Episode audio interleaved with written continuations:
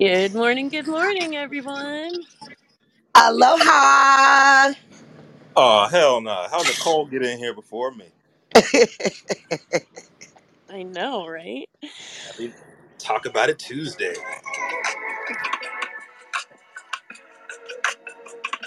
Aloha from Hawaii. Wow, aloha nui loa. Wow.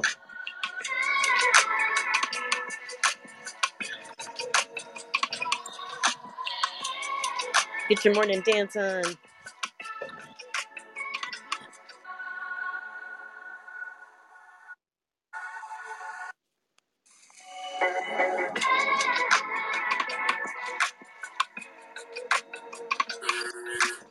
Oh, yeah. Y'all know what time it is. It's time for me to fold some clothes.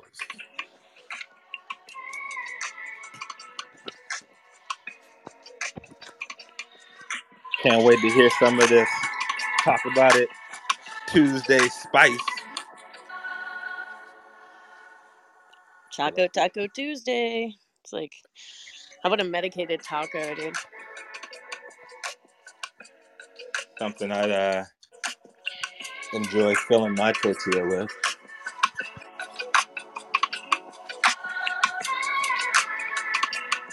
What's your favorite kind of taco, uh, Jason? A fish taco. What about the Choco Taco? All right, here we go. Good morning, everyone. Hi, I'm welcome to the State of Cannabis News Hour, where we bring you all of the top stories you need to know and talk about them for four minutes and twenty seconds. We are a group of experts in different cannabis spaces with a wide diversity of perspectives and life experiences. Our news is bite-sized and infused, so our um, with a nice mix of facts, opinions, our special blend of spice, and we do go heavy on the humor for this extra spicy serving of news for you today. It's Tuesday, June twenty-eighth, almost uh, July, and this is episode number three hundred eleven. I'm Liz Rogan, an eighteen-year cannabis industry veteran and founder of the Cannabis Business Council of Santa Barbara County. And though I've worn many hats in the industry, I'm currently working as a brand strategist, wellness consultant, and event planner. I personally have the honor of standing in today for cannabis's favorite grandma, Susan Soares, aka Nanogram. If you are listening to the podcast, the show is live every weekday at nine a.m. Pacific on Clubhouse. Spark it up with us and over thirty-one thousand State of Cannabis News Hour members if you want to be an audience participant. Seriously, it's a sesh you don't want to miss. So please support our show by subscribing and leaving us a review. Today, we're talking about Vermont wanting to limit plastic waste from the cannabis industry. High T H C is needed for chronic pain. Is cannabis more likely to send you to the emergency room? twelve applicants for one license in Florida for a black farmer, and many other frosty nuggets. So stay tuned for the full sixty minutes.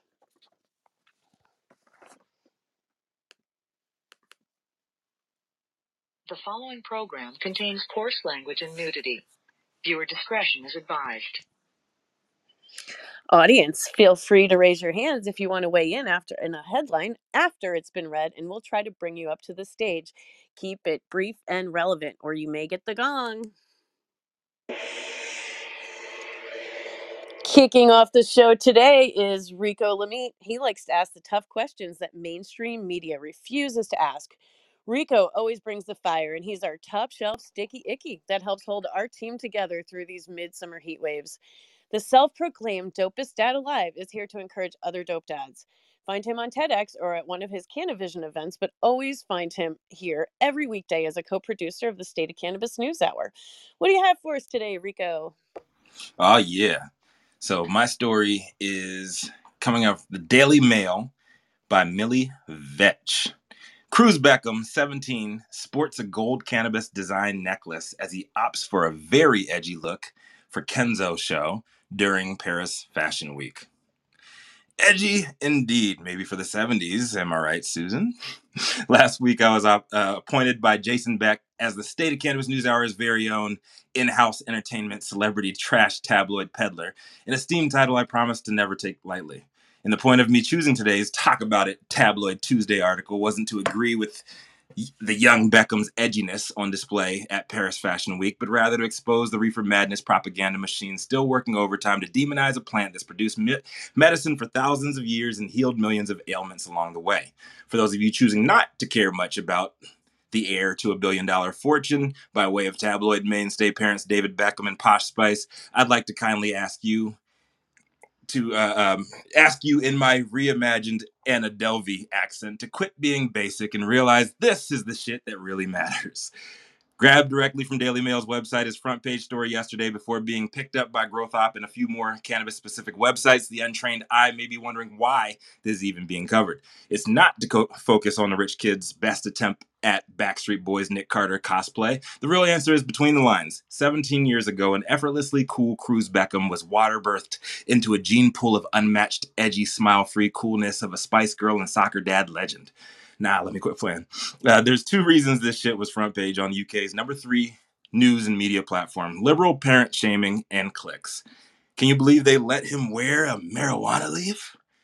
Knowing the U K's rapidly evolving political stance on cannabis, a conservative tabloid rag focusing on liberal parents in the public eye making subjectively bad choices stirs up their base and brings out the worst of trolls waiting to pounce on worthless trash headlines like this one, and draws in triggered liberals on standby to duke it out in the comment section.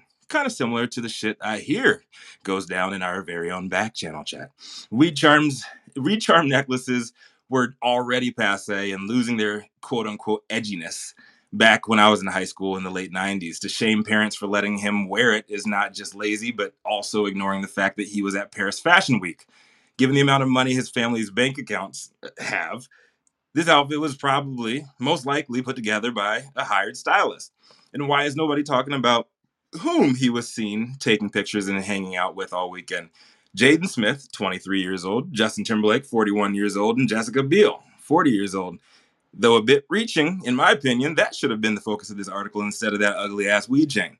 Why the fuck are three grown-ass American adults hanging out in Paris with a British seventeen-year-old? Are we supposed to forget about Prince Andrew's decades of palling around with Jeff Epstein? Or maybe we can look to Cruz's dad, David, for some answers.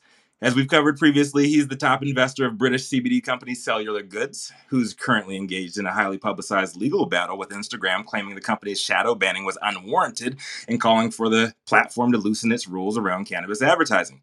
Could it be Papa Beckham pulling the media strings here? Either way, I think the story is dumb as shit, lazily written, and hopefully a sign of things to come as the global reefer madnesses, what about the children propaganda cap- campaigns begin breathing their last gasps of life, and dope parents everywhere can finally use global media platforms to educate their kids on cannabis's long list of benefits instead of a tool for misinformation and shame. And finally, while I don't think it's a coincidence, our very own boof-free bloke, Jason Beck, was just out in London a few weeks ago. And I'll hold back on that lead until we receive, receive more information. This is Rico Lamitte, dopest dad on the street for the State of Cannabis News Hour. Love to hear the rest of y'all's thoughts and theories on this one. Why? I'm just wondering if Victoria picked it out for him, because I, I, I just I can't imagine that she would pick that out for him. During the Global Health Summit, we learned about the U K's history, specifically Queen Elizabeth's reign as the head of a cartel for the monarchy, um, pumping heroin and opioids into China for decades, um, using cocaine herself and marijuana to help with menstrual cramps and anxiety. Um, I think that if the people of the U K knew this history about their fair queen, that they would be uprisings in the streets now that they're fighting to have access to medical cannabis. I mean, it's, it's willful, willful, willful ignorance at its best. How did the queen digest cocaine, Nicole? She How it. did she not, she, Jason? She used it um, to help with pain management. So she used it in tea. She used it in a tincture. She, she poured it in her tea, huh? Yeah, in the late nineteenth century, it was uh, cannabis and, and other like cocaine were used as tinctures. And fun fact too, uh, Queen Victoria's doctor, an Irishman, I can't remember his last name, but he's the first person that identified uh, cannabis indica, sort of the sort of the more psychoactive, uh, and she, and he was prescribing it to her. Facts.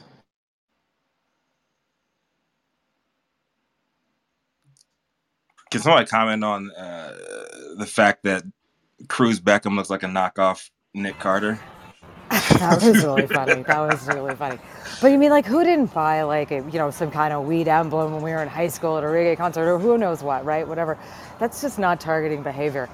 Uh, you know, what I would, what I'm more upset about are the brands that purposely market to kids, right? I mean, the ones that make an effort to sell in stores that are purposely marketed to kids. That, that does annoy me. I agree. Let's keep it moving here. The longest continuously operating retailer has stepped off his private jet to bless us all, all of our ears, with a little bit of conservative hope.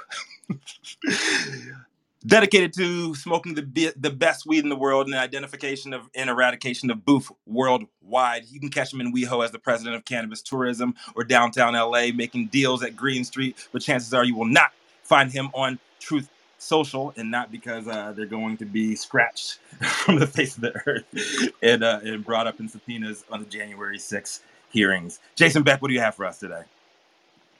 Well, good morning, Rico. Good morning, everyone. Happy, happy Tuesday. Boy, do I have a doozy for you guys today. Because the police, they found illegal pot hidden under a house. Yes, that's right, under a house. Police say they discovered approximately twenty-five hundred pounds of illegally processed marijuana hidden under a house in outbuildings during a bust uh, during a bust south of Grants Pass. The, the processed marijuana was packaged into plastic tubs and clammed into a space beneath insulation and pipes, according to photos from Josephine County Sheriff's Office. The June twenty-second raid revealed about seven hundred marijuana plants growing in greenhouses at the property in the four thousand block of Cloverton Drive. The marijuana was seized and destroyed, the Sheriff's Office said. The Josephine County Marijuana Enforcement Team executed a search warrant at the assistance of the Rogue Area Drug Enforcement Team. That's right, you guys. That, that's what it says. The Rogue Area Drug Enforcement Team, the Sheriff's Office said. During the search, police also seized approximately one and a half pounds of methamphetamine and multiple guns, including a modified short shot, uh, excuse me, a modified short barrel shotgun, the Sheriff's Office said. Shortened shotguns, sometimes known as sawed-off shotguns, are easier to conceal and use and used in tight spaces such as close-range combat inside buildings. A shorter barrel also can cause shotgun pellets to scatter over a wider area, increasing the chance the shooter will hit a person, according to gun experts. Tung Mi- Tung Ming Chang, forty-one, was arrested and lodged at Josephine County Jail on charges of unlawful possession of a shotgun, of a short barrel shotgun, unlawful manufacture of marijuana, unlawful possession of marijuana, unlawful delivery of marijuana, and unlawful possession of methamphetamines, the Sheriff's Office said. Hold on, here's the best part for you guys. He was released from jail after posting a five thousand dollars bond, according to the court records. Court records show Chen was convicted of reckless driving in twenty nineteen. In twenty twenty, he was arrested and attempted. Uh, uh, he was arrested on attempted murder charges and animal abuse during drug uh, and drug charges after someone allegedly shot a dog that ran onto a Cloverdale uh, marijuana grow, and those charges were later dismissed. In twenty twenty-one, Chen was convicted of fleeing, attempting to elude police.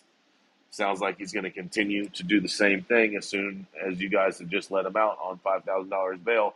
But it sounds like a failure to appear is in the future for this guy. But nonetheless, this is Jason Beck reporting for the State of Cannabis News Hour.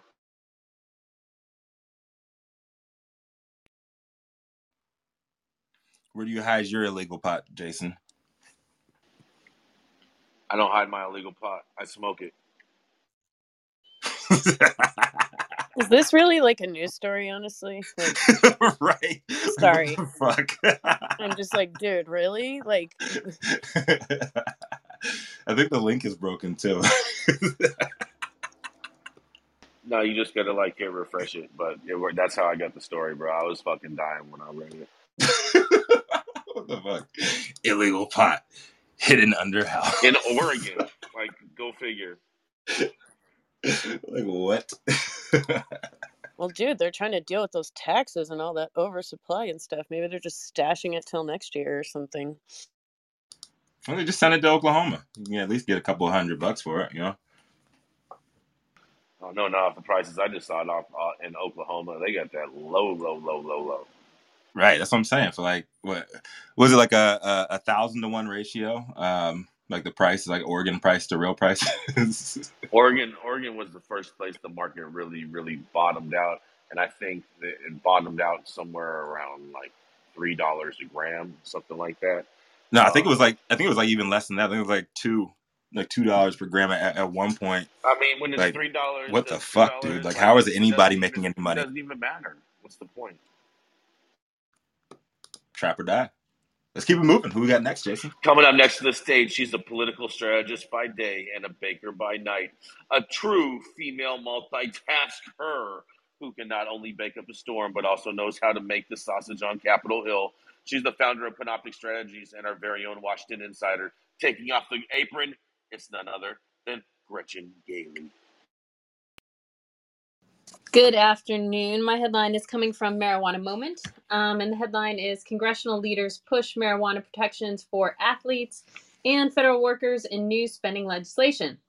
Uh, House Appropriations Committee leaders have included even more marijuana provisions in newly released spending bills and attached reports, including a, no- a novel section that encourages sport regulators to push inter- inter- international officials to, quote, change how cannabis is treated when it comes to suspending athletes from competition over positive tests. The past week has seen a flurry of marijuana proposals included in appropriation legislation that covers fiscal year twenty twenty-three funding for various federal agencies. The latest bills and report deals with spending packages for the Departments of Labor and Health and Human Services and Education, as well as Financial Services and General Government. Many of the sections have largely carried over from past measures, such as protections for universities that research cannabis and a requested review of federal drug testing policies. But for F S G G, there's a new report language addressing an issue that came to the forefront last summer after U S sprinter Sha'Carri Richardson was suspended from an Olympic event due to a positive test for T H C. The suspension made international headlines, received attention from the White House, and prompted the World Anti-Doping Agency to initiate a scientific review to determine whether it's appropriate to continue penalizing athletes over marijuana, treating it like a performance-enhancing drug. Appropriators are now requesting action from the U S sports regulators. Uh, U S Anti-Doping Agency. The U S Anti-Doping Agency manages the anti-doping program for all U S Olympic and Paralympic Committee recognized sports, which includes a program for testing athletes for performance-enhancing substances to ensure clean competition. The committee ur- urges, encourages U S A D A to support additional research on the effects of cannabis on athletic performance, including whether marijuana use during the in-competition period delivers performance-enhancing efforts, and to engage in efforts to change how cannabis is treated under the World Anti-Doping Code and World Anti-Doping Agency prohibited list. The F S G G report also more broadly addressed drug testing requirement for federal workers, as previous versions have done in the past, but this time there's a new line that specifically urges the executive branch to apply drug testing standards with consistency and fairness. Meanwhile, in the education spending bill, there's again a section that would prevent the Department of Education from penalizing universities simply because the institutions are conducting research into marijuana. And to the disappointment of reform advocates, however, the legislation maintains an existing rider that many feel inhibits research into the risk and benefits of Schedule One drugs such as cannabis and certain psychedelics. The H H S bill, the section, to change the names of various federal aids and programs to swap out stigmatizing language for more neutral titles dealing with drugs and alcohol. Uh, for example, it proposes to change the National Institute on Drug Abuse to the National Institute on Drugs and Addiction. Um, I see these changes as positive changes for the federal government to be looking at these things. Uh, but once again, it appears that most of their language looks at uh, research um, and starting to care about things. It doesn't take on uh, a great deal of action. Um, but I do think it's encouraging that they are starting to pay more attention. Um, and it will be interesting to see um, if any of this really does make a difference uh, when it comes to future athletes. Uh, this is Gretchen for State of Cannabis News Hour.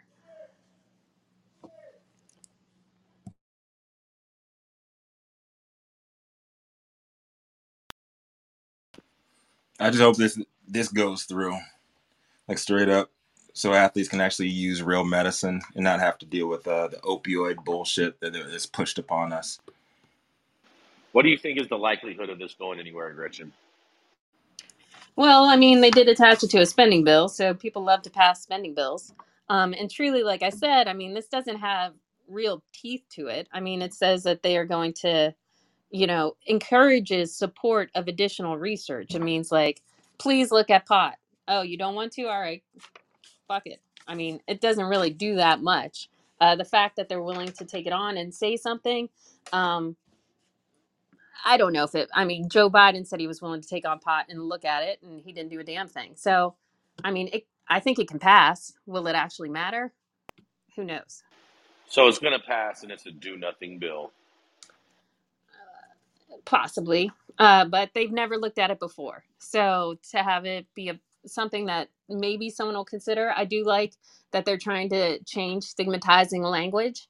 Um, I think that's a very cute, sweet way to start addressing drug policy. It'd be like nice if they started doing something a little more substantive.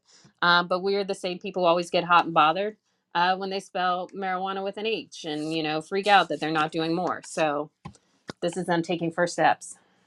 Are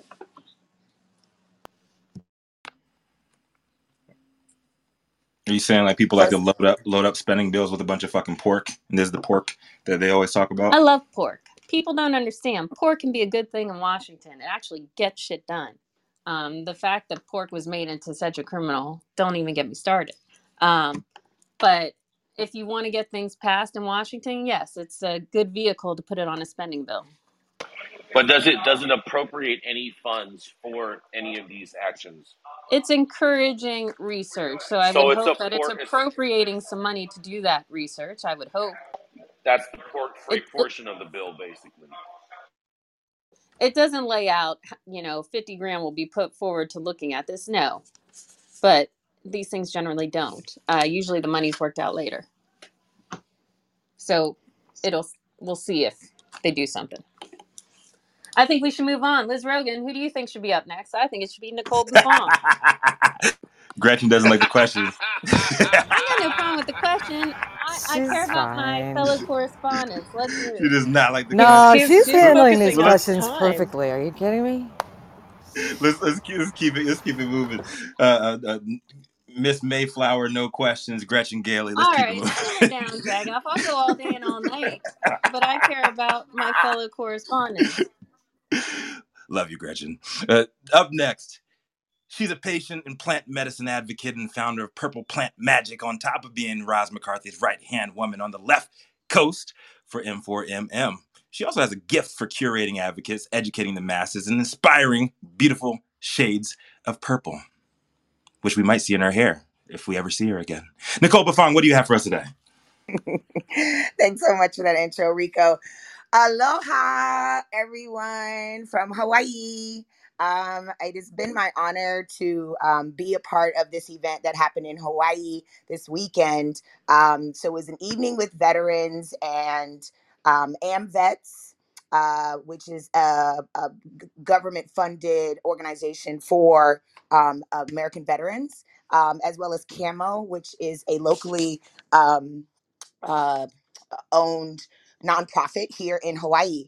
Um, and so the, the post that's up here is more of a press release. Um, and in this press release, it talks about that this is going to be an evening only via Zoom online. Well, they changed that about two weeks ago uh, and decided to have the event at the Veterans Affairs Office on an active Army base right here in Hawaii, making history for the first time, having a conversation about cannabis and veterans on an active military base. It was amazing.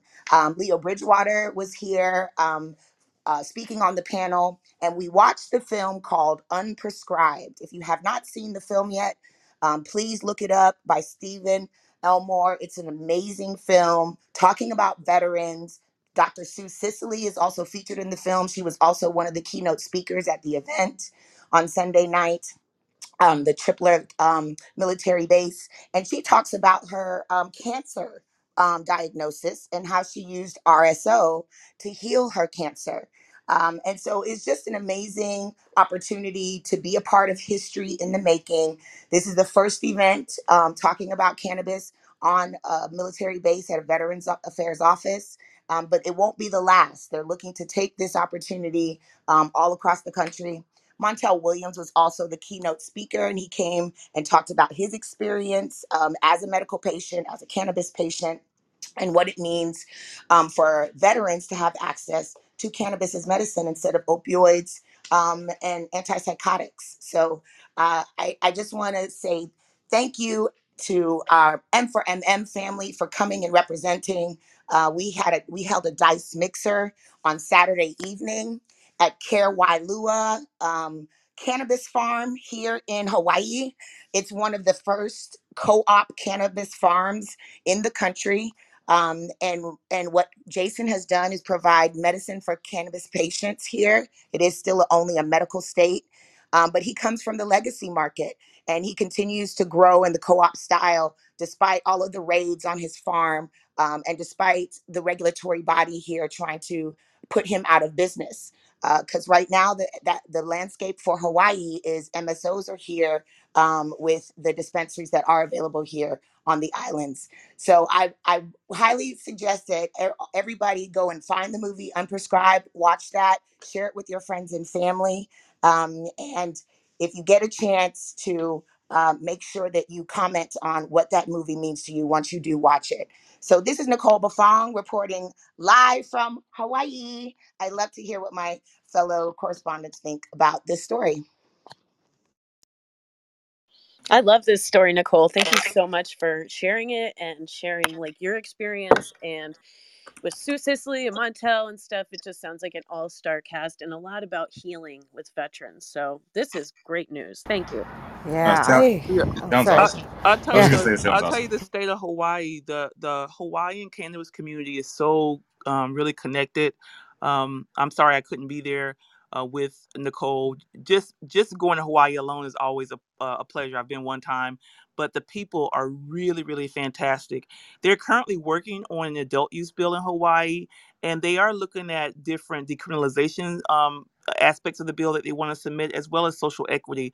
So if you think that some of those conversations are not being ha- held on the island, they are. And, you know, and if you ever get a chance to visit Hawaii, look up Ke'awalua. Um, Jason, they're on the Big Island, Oahu.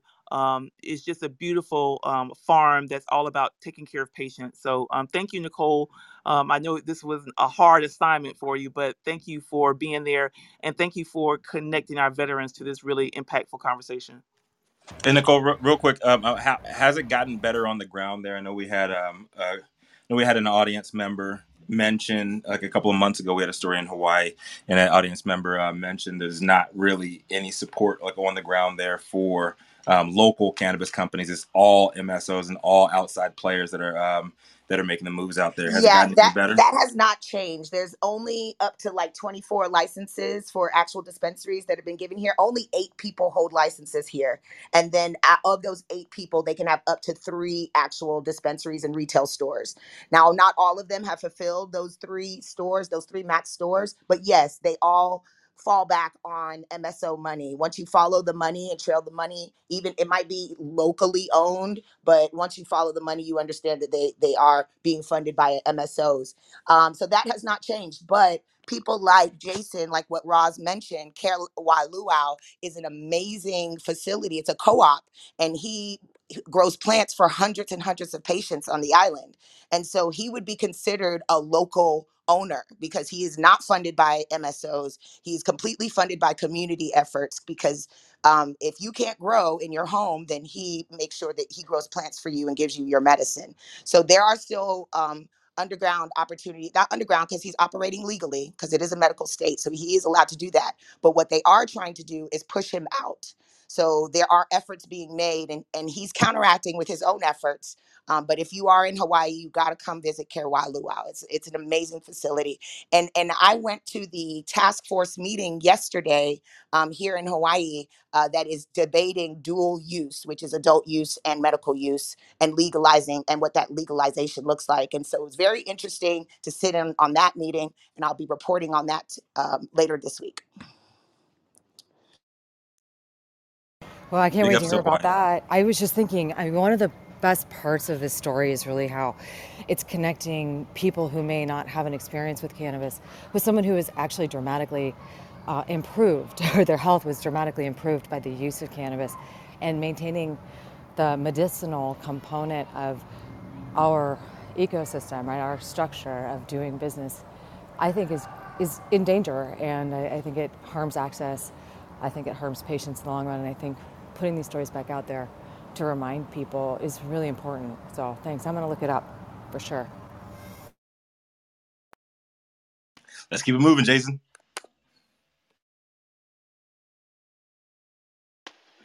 Oh, yeah. This beard was born and bred in New York. Maybe that's why this beard commands such a presence, because, baby, it's cold outside. So cold that the beard was compelled to move to sunny Long Beach, California, where the beard received a law degree. Known in the bar exam as the Brandon Beard Award for high scores, this intellectual I P attorney and C E O of Fruit Slabs is none other than Brandon Dorsky. Let's go, Brandon. What do you got for him today? Thank you. Today, my headline comes from Benzinga. It is, these companies just donated a ton of cannabis, literally, to help veterans, minorities, L G B T Q plus community, and H I V cancer patients. This quick dose of positivity here is coming from Benzinga, reporting three California-based companies, two cultivators and testing lab, are making the largest purported compassionate donation of cannabis in state history. Cultivators P R O Farms and Almora have teamed up with testing lab Diabol Bioscience to pledge and donate over five million dollars worth of cannabis products to support Health Equity and Sweet Leaf Collective. P R O Farms and Almora are each set to donate over two thousand pounds of state-tested California sun-grown cannabis, and Diabol is set to donate tens of thousands of dollars in testing services. Sweetleaf Joe said, quote, with the growth of the retail cannabis industry and rising costs of regular goods such as groceries and gas, access to cannabis for low-income patients is harder than ever. We need corporate donations in addition to individual donations for going to meet growing demand. This donation will serve thousands of patients in California, including more than one thousand patients currently on the waiting list. If you'd like to help, Sweetleaf is accepting financial donations to help organize patients through PayPal as well as cryptocurrency. Will Crummer, the C E O of P R O Farms, said, meaningful philanthropic donations are a foundational aspect of our overall company ethos, and in collaboration with Sweetleaf Collective, we're immensely proud to be donating so much high-quality cannabis to so many patients in such need. Kristen Everhart of Almora's brand director, and C T Diabol, C E O of Diabol Bioscience, were also quoted in the article, but this was basically a quick feel-good piece to let you know that a bunch of compassionate cannabis is being donated in the state of California. This is Brandon Dorsky reporting for the State of Cannabis News. Where are the cheers? Do we have the sound effect? Like, hey, so Brandon, I got a question. I got a question for you, Brandon. So if you have, when you do, when you donate, are you donating to the co-op? I mean, I thought there was like a the whole. Um, matrix and track and trace, and you had to like, you know, track Roz, Roz, every place can, where it goes. I, I can give you all your answers. Okay. So in California, we have a law called S B thirty-four, which okay. allows a distributor to give product to a retail, which a retail can then give to a medical patient at free, nice. zero cost whatsoever. Nice. Is that something? And that technically, technically, any retailer can give any product away that they choose. And then they would have to submit a form to their distributor for a remittance of their excise tax that they previously already paid. Right. So is that something that is is du- uh, can be duplicated in other different states as well, or is that nice? Thank you, Jason.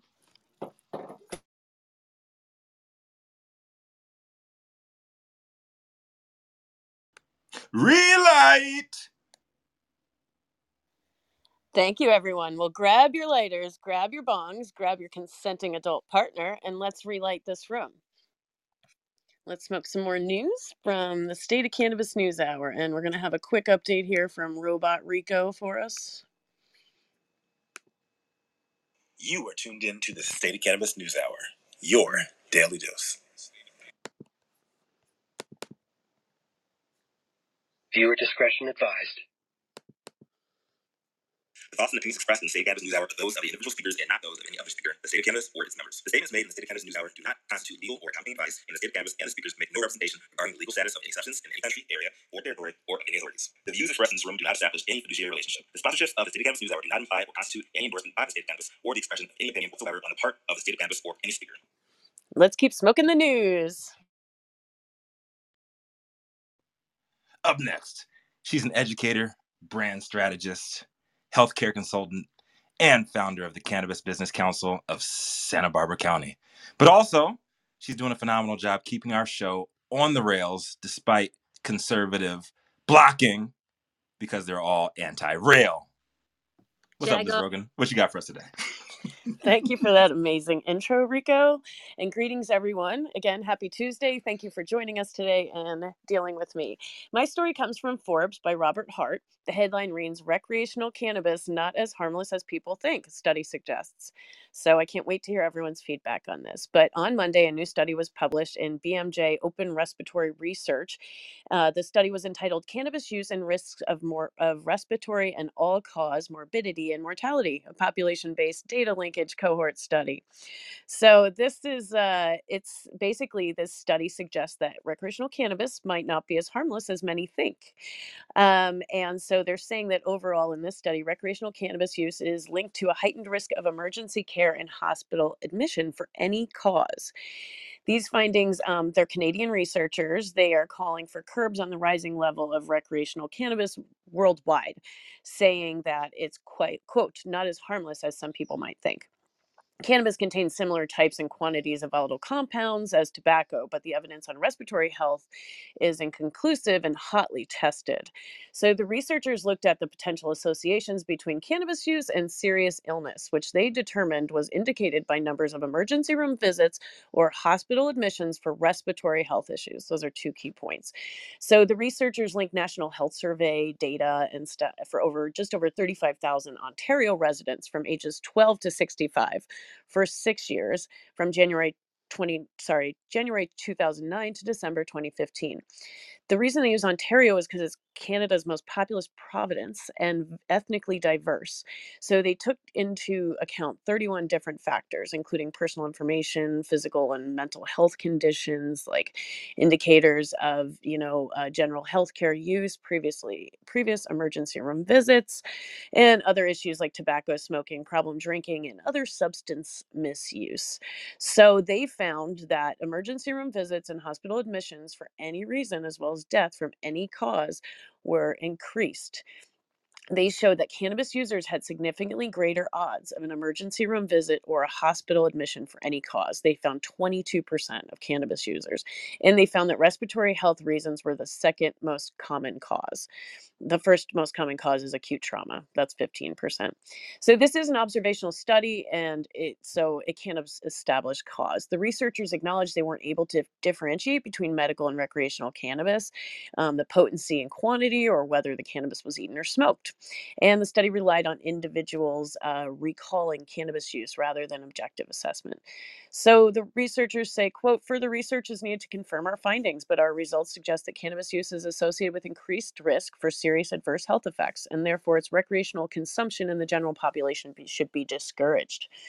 Well, this headline will unfortunately cause a lot of unnecessary fear-mongering. But if you look into the data, there are many factors that could be a part of this. I personally have not experienced this or seen it in my life, and I would argue that, quote, many, quote, recreational users are actually medical patients trying to deal with other conditions and their symptoms. But I will stop talking. I would love to hear your thoughts. This is Liz Rogan reporting for the State Cannabis News Hour. Hi, Liz. This is Doctor Mary Clifton. Thank you so much for, for bringing this article up today. This is a, this is an important article. You know, the the analysis of the data showed the overall odds of dying from any cause uh, didn't differ between cannabis users and non-cannabis users. There was no impact in mortality, in death. When the data was further stratified by gender, previous hospital care, smoking, or a diagnosis of C O P D, no significant differences. The only difference here is a greater odds of going to the emergency room or having hospital admission for any cause. And a greater odds ratio of twenty-two percent does not mean that twenty-two percent of people who are using cannabis are going to go to the hospital through the E R or require more admission. It's an odds ratio. So it's a it's a statistical probability that shows an increase. So the twenty-two percent is a bit of an eye popper, but it's intended to be an eye popper. That's it's it's a statistical you know, sort of somersault so that the data looks uh, impressive to you. But twenty-two percent is not a remarkably interesting increase in the odds ratio. I mean, the the other thing you wanted that they don't really talk about here is the number of people who are using cannabis who may not be regularly going to the doctor and relying on the cannabis. This is Canada. So, I mean, Canadians can get health care, but I don't know if all Canadians that can get health care aren't dealing with stigma surrounding their mental illness, or their uh, or their sleep disorder is not adequately controlled, and they're using cannabis, and their Western medically trained doctor may not agree with their cannabis use. So they may not necessarily, so, so there may be more medicinal patients here in their recreational community than, uh, than you would initially imagine. So, I mean, I, I'm going to, I'm going to suspect that a lot of these people are, are still falling through the cracks as medical patients, and as medical patients, you know, it should be not only stratified by gender and hospital care for a respiratory problem, but also stratified by um, their, their current level of chronic disease and how many medications that they're taking chronically. I, I, I think that they need to go back and do further uh, assessment of this data to make sure that they're not, you know, missing uh, the fact that people use cannabis when they already are dealing with chronic illness. And thank you again. So- This, this to me is nothing more than a puff piece of reefer, more reefer madness out there and prohibitionist talk. But I will tell you what, there is a little bit of truth in this, is the fact that if I had to smoke Canadian boof weed, this would probably happen. Yeah, I thought it was really rich that the Canadians reported on this, uh, and And they have been, you know, uh, a a country with legalization for over the last two and a half years, but are now reporting about, you know, these different incidents and, you know, almost making these claims like it should be claims for everyone to follow. So I just thought it was pretty rich.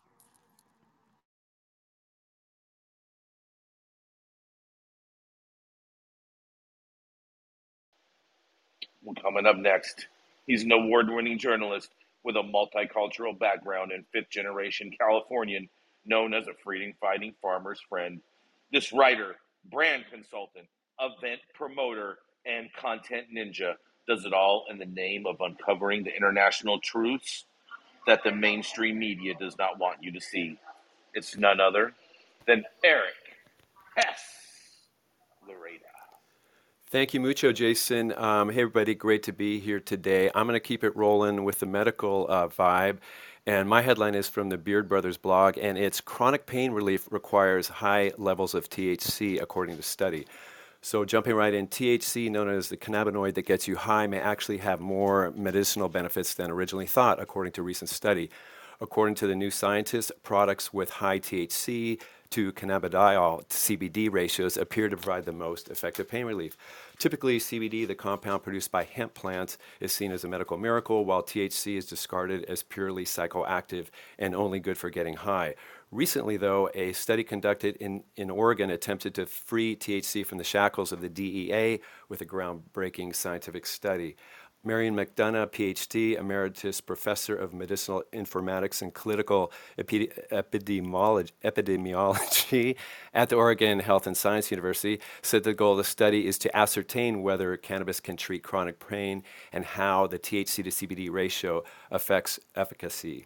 McDonough and her team read extensively from prior research. Uh, we wanted to know, would cannabis for treating chronic pain have any kind of similar benefits to opioids? And of course, we really wanted to look deep into the adverse side effects, particularly the more serious ones, McDonough said. After searching through more than three thousand studies, they finally came up with twenty-five, which satisfied their strict requirements. These included studies that had lasted at least four weeks and included participants who had experienced various types of pain, including back pain, chronic headaches, and diabetic neuropathy. In eighteen of the twenty-five research studies, cannabis products were compared to placebos.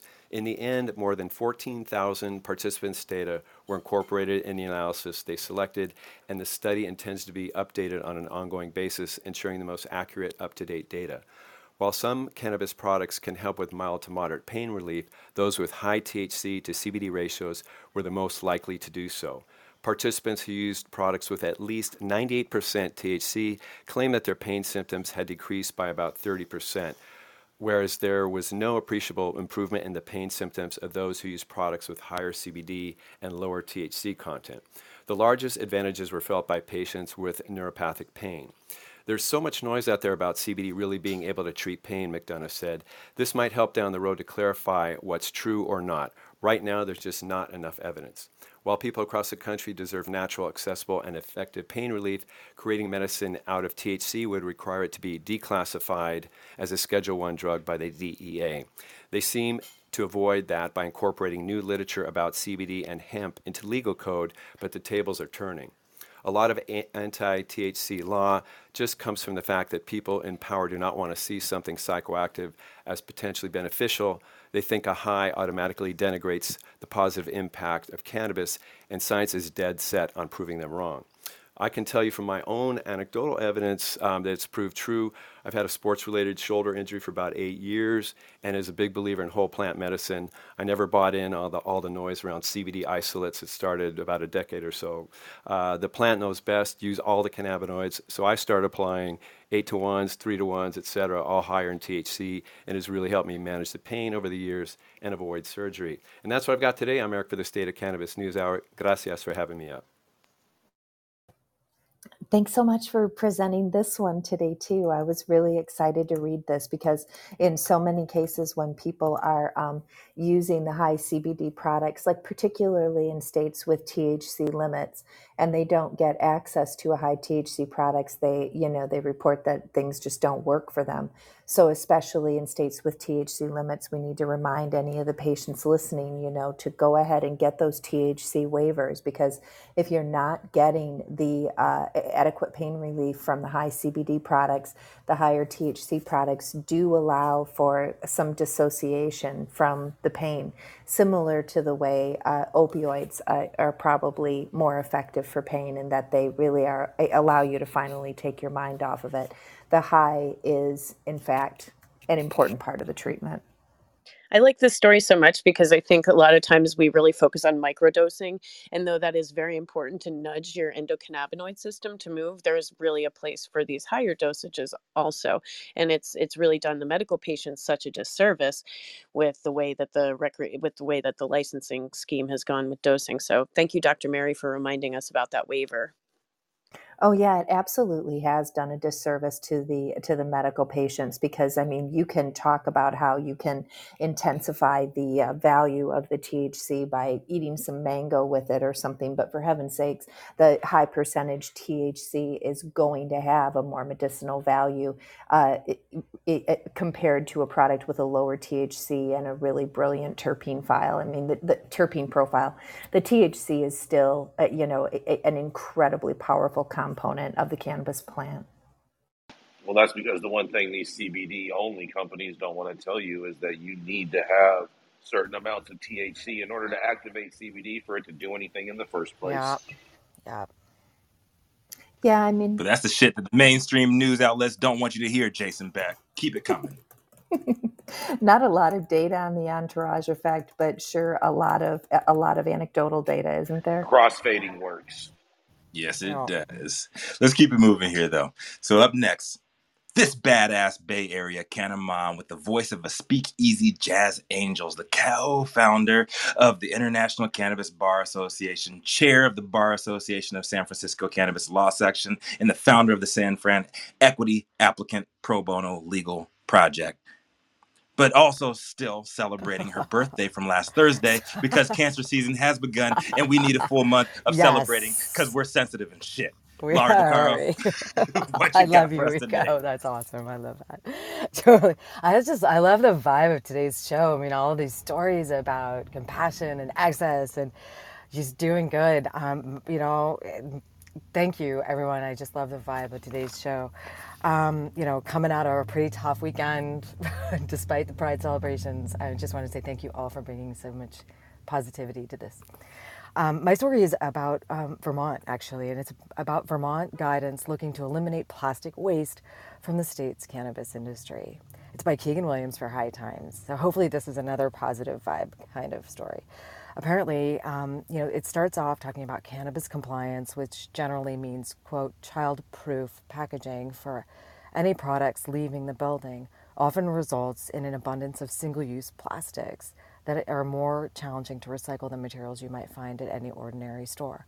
Well, apparently the Vermont Cannabis Control Board um, has issued guidance on packaging, in which it states that, quote, packaging that is intended for consumer purchase at retail locations shall be reusable and, quote, shall not be plastic. The guidance points to glass, tin, cardboard, and bamboo uh, as uh, acceptable examples of patch- packaging materials. Um, so apparently the guidance also changes some standards for their packaging there. Um, for flour and seeds, it uses the phrase child deterrent packaging, which according to the author means terror-resistant packaging that can be sealed in a way that would deter children under five years of age from easily accessing the content of the package within a reasonable time, while still being simple for adults to properly use and access, because that is important. Well, this differs from child-resistant packaging, which is what we have here in California and in most jurisdictions, um, which seems to be the default, I would think, in most jurisdictions. And according to the author, that, quote, includes packaging designed or constructed to be significantly difficult for children under five years of age to open, or to obtain toxic or harmful amount of the substance within the container within a reasonable amount of time, but that adults can easily use.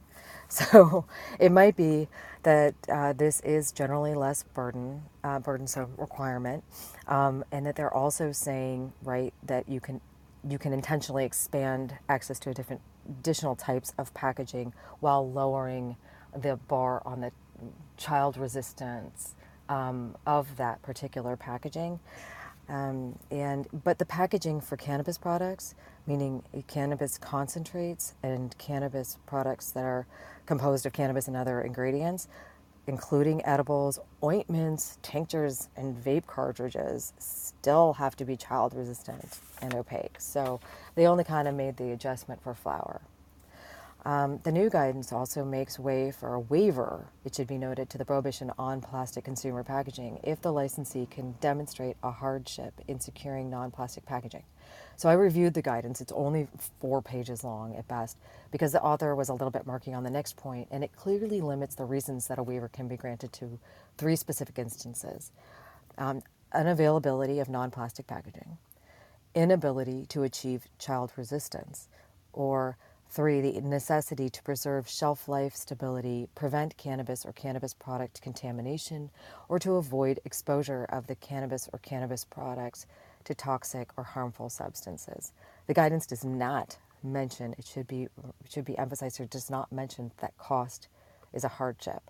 And it goes on to state that um, a licensee must propose a packaging alternative that uses de minimis plastic in connection with the seeking of that waiver.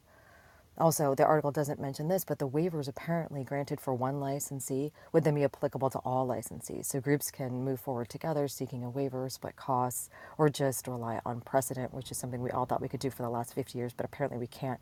But you can in terms of packaging decisions in Vermont's um, uh, cannabis community. So anyway, uh, that's about it on in terms of this article. It goes on to talk a little bit about the history of Vermont. These packaging rules are going to be uh, put in place sometime later this year. My name is Laura DeCarl, reporting for the State of Cannabis News Hour. Hey, Laura, uh, and, and happy uh, Tuesday, everyone. I just wanted to say real quickly that the plastics do break down into smaller pieces, and I applaud Vermont for trying to, to make this move. These plastics get so small that they can get into your bloodstream, cross membrane barriers, and they're even found in the baby's first stool, which means that the mother ingested yeah. it some kind of way. Um, they're also did looked at lung samples of um, in thirteen people and found thirty-nine different types of microplastics there, commonly found like in plastic bottles, twine, clothing, and boom, boom, boom, surgical mask. This is Doctor Felicia. I'm done speaking. Right? Yeah, those are going to be a real big problem. Didn't they say that they found microplastics in our blood recently? Yeah, yeah. yeah. I mean, it's it's it's in the food cycle, right? I mean, it's it gets into like a cigarette butt goes down a drain, it goes into the bay that was eaten by a crustacean that is then eaten by a, a larger animal. It gets into the food system so easily, and there's just so much of it.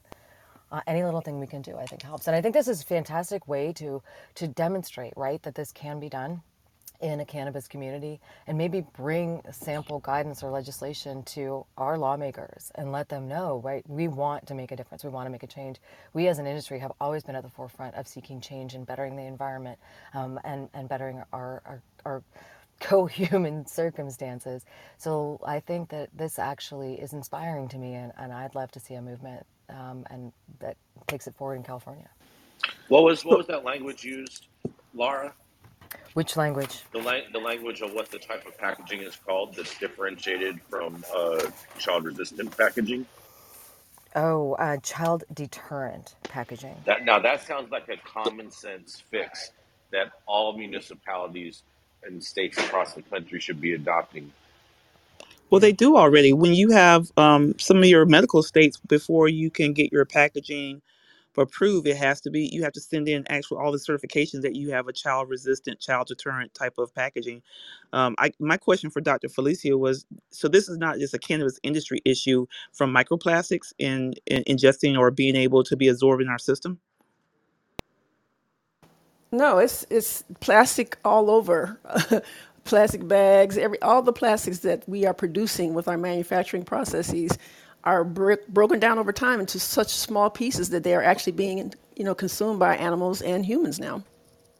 Um.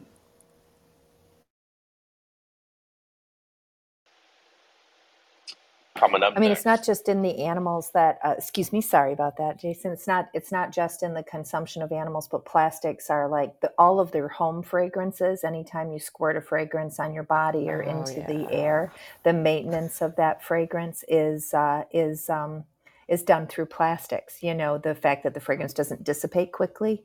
Uh, there's a ton of plastics in your makeup that's not allowed in Europe, but that's allowed in the U S, the phthalates, uh, and, uh, and, and just in everyday consumption. Every time you open a container of vegetables, they all have little bits of plastic all over them from the plastic container they came in or the bag they came in. It's a, it, the over plastic is a huge problem, and it turns into estrogen for both men and women. Yeah, but you can find safe makeup if you go to E W G, uh, the Environmental Working Group's uh, website. E W G dot org, and you can find makeup that is environmentally safe. That's a good tip. Or you could just go across the pond and go pick it up yourself. In your private jet. Boof free blow. Well, coming up next, she's a Florida-based entrepreneurial badass leading the charge for the ultimate cannabis lifestyle brand, the Black Buddha Cannabis. Also the founder and C E O of Minorities for Medical Marijuana. Coming next to the stage and bringing us home, it's none other than Roz McCarthy. Good morning, everyone. Um, yep, bringing us home and just giving you an update from the state of Florida. Um, this is from Yahoo News. twelve vie for one medical marijuana license reserved for a black farmer and worth up to fifty million dollars. Um, Florida voted to allow at least one of the licensees to be awarded to a farmer who has experienced historic discrimin- dis- discrimination. twelve black farmers have submitted applications in Florida for one lone medical marijuana license, um, and, it's gar- and it's a guaranteed game changer. The license could potentially be worth fifty million dollars.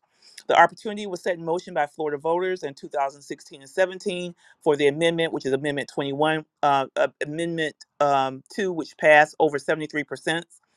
Black farmers are now in contention to grow medical marijuana, were a part of the longtime struggle to be paid for their work, per the Miami Herald. One of the licensed applicants must be part of the Pigford cases, the black farmers who sued the federal government in nineteen ninety-seven, alleging that they had been discriminated against in gaining access to loans, debt restructuring, and other aid provided to white farmers. Though, uh, through, though a billion-dollar settlement was agreed upon in, two, in twenty ten, um, according to the Herald, many of their original litigants have died and others are in their eighties and nineties. So while the Pigford farmers' bid for the license is an attempt to right a wrong, it's one that remains an uphill battle. So again, I'm quoting myself because I did weigh in on this. The task is daunting to say the, the, the least, and that was really obvious in some of the responses, in my opinion. Roz McCarthy, C E O and founder of Minorities for Medical Marijuana. It took a, it took us six years to get to this point to see to see that, and wow. well, I know what we were trying to get done, but this really looks like it didn't do what it was supposed to do. Black farmers face numerous obstacles to be considered for licenses, including a non-refundable Department of Health fee of one hundred forty-six thousand dollars just to make them um, bid. Applicants also share their stories of the challenges of farming in difficult and discriminatory conditions. Um, again, a total of twelve applicants have been named, with varying details redacted in an attempt to protect their privacy. But according to public records, among them is uh, the Gwynn brothers from McAlpine, McAlpine, Florida, which specializes in growing watermelons. And of course, there was Shedrick McGreef, whose family has owned McGreef Farms for seventy-five years. So this continues. Uh, right now, the state of Florida is probably in their um, in their um, in the period of reviewing and final review of applications. We won't know. Um, we should know maybe by the end of July who um, out of the twelve applicants who win uh, who won that one license. Um, from my perspective, um, I was on the scene um, when this first went down. This actually law to actually create this license. This license should have been awarded in in. teed up way back in two thousand seventeen and eighteen, and it's just a travesty that it took almost four and a half years to finally get the one Black farmer's license up and out. And um, I'm Roz McCarthy, signing off the State of um, Cannabis News Hour. We'd love to hear your thoughts.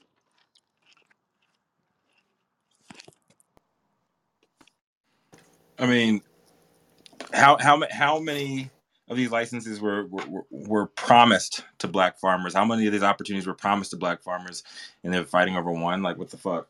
It wasn't a promise. It was actually a statutory language that we could only get in. We could only get um, um, lawmakers, and more so on the Republican side, I must be honest, to agree that there was discrimination in regards to these farmers having an opportunity.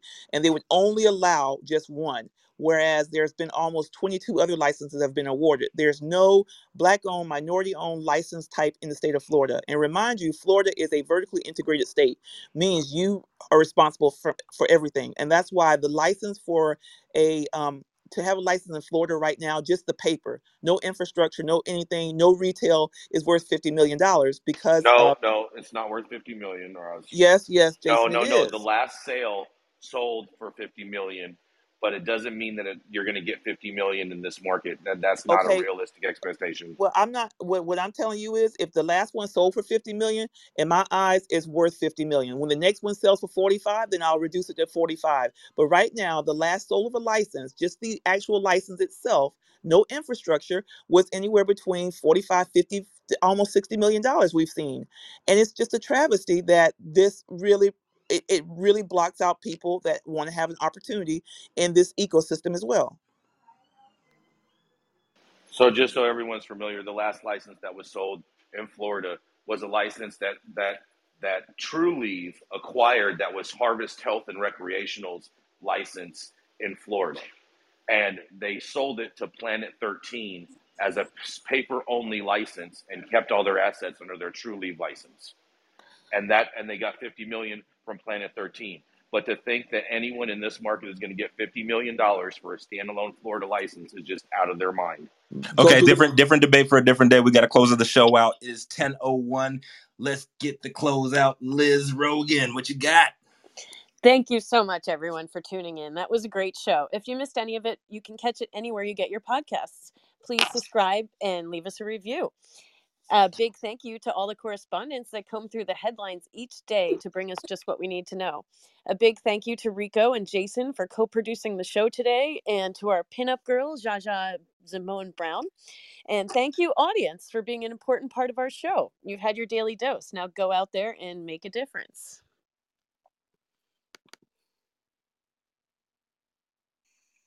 You've been tuned in to the State of Cannabis News Hour, where we collectively move policy forward in an inclusive and sustainable way. Start your morning on a high note and join us every weekday, nine a.m. Pacific time, for the State of Cannabis News Hour, your daily dose. Bye.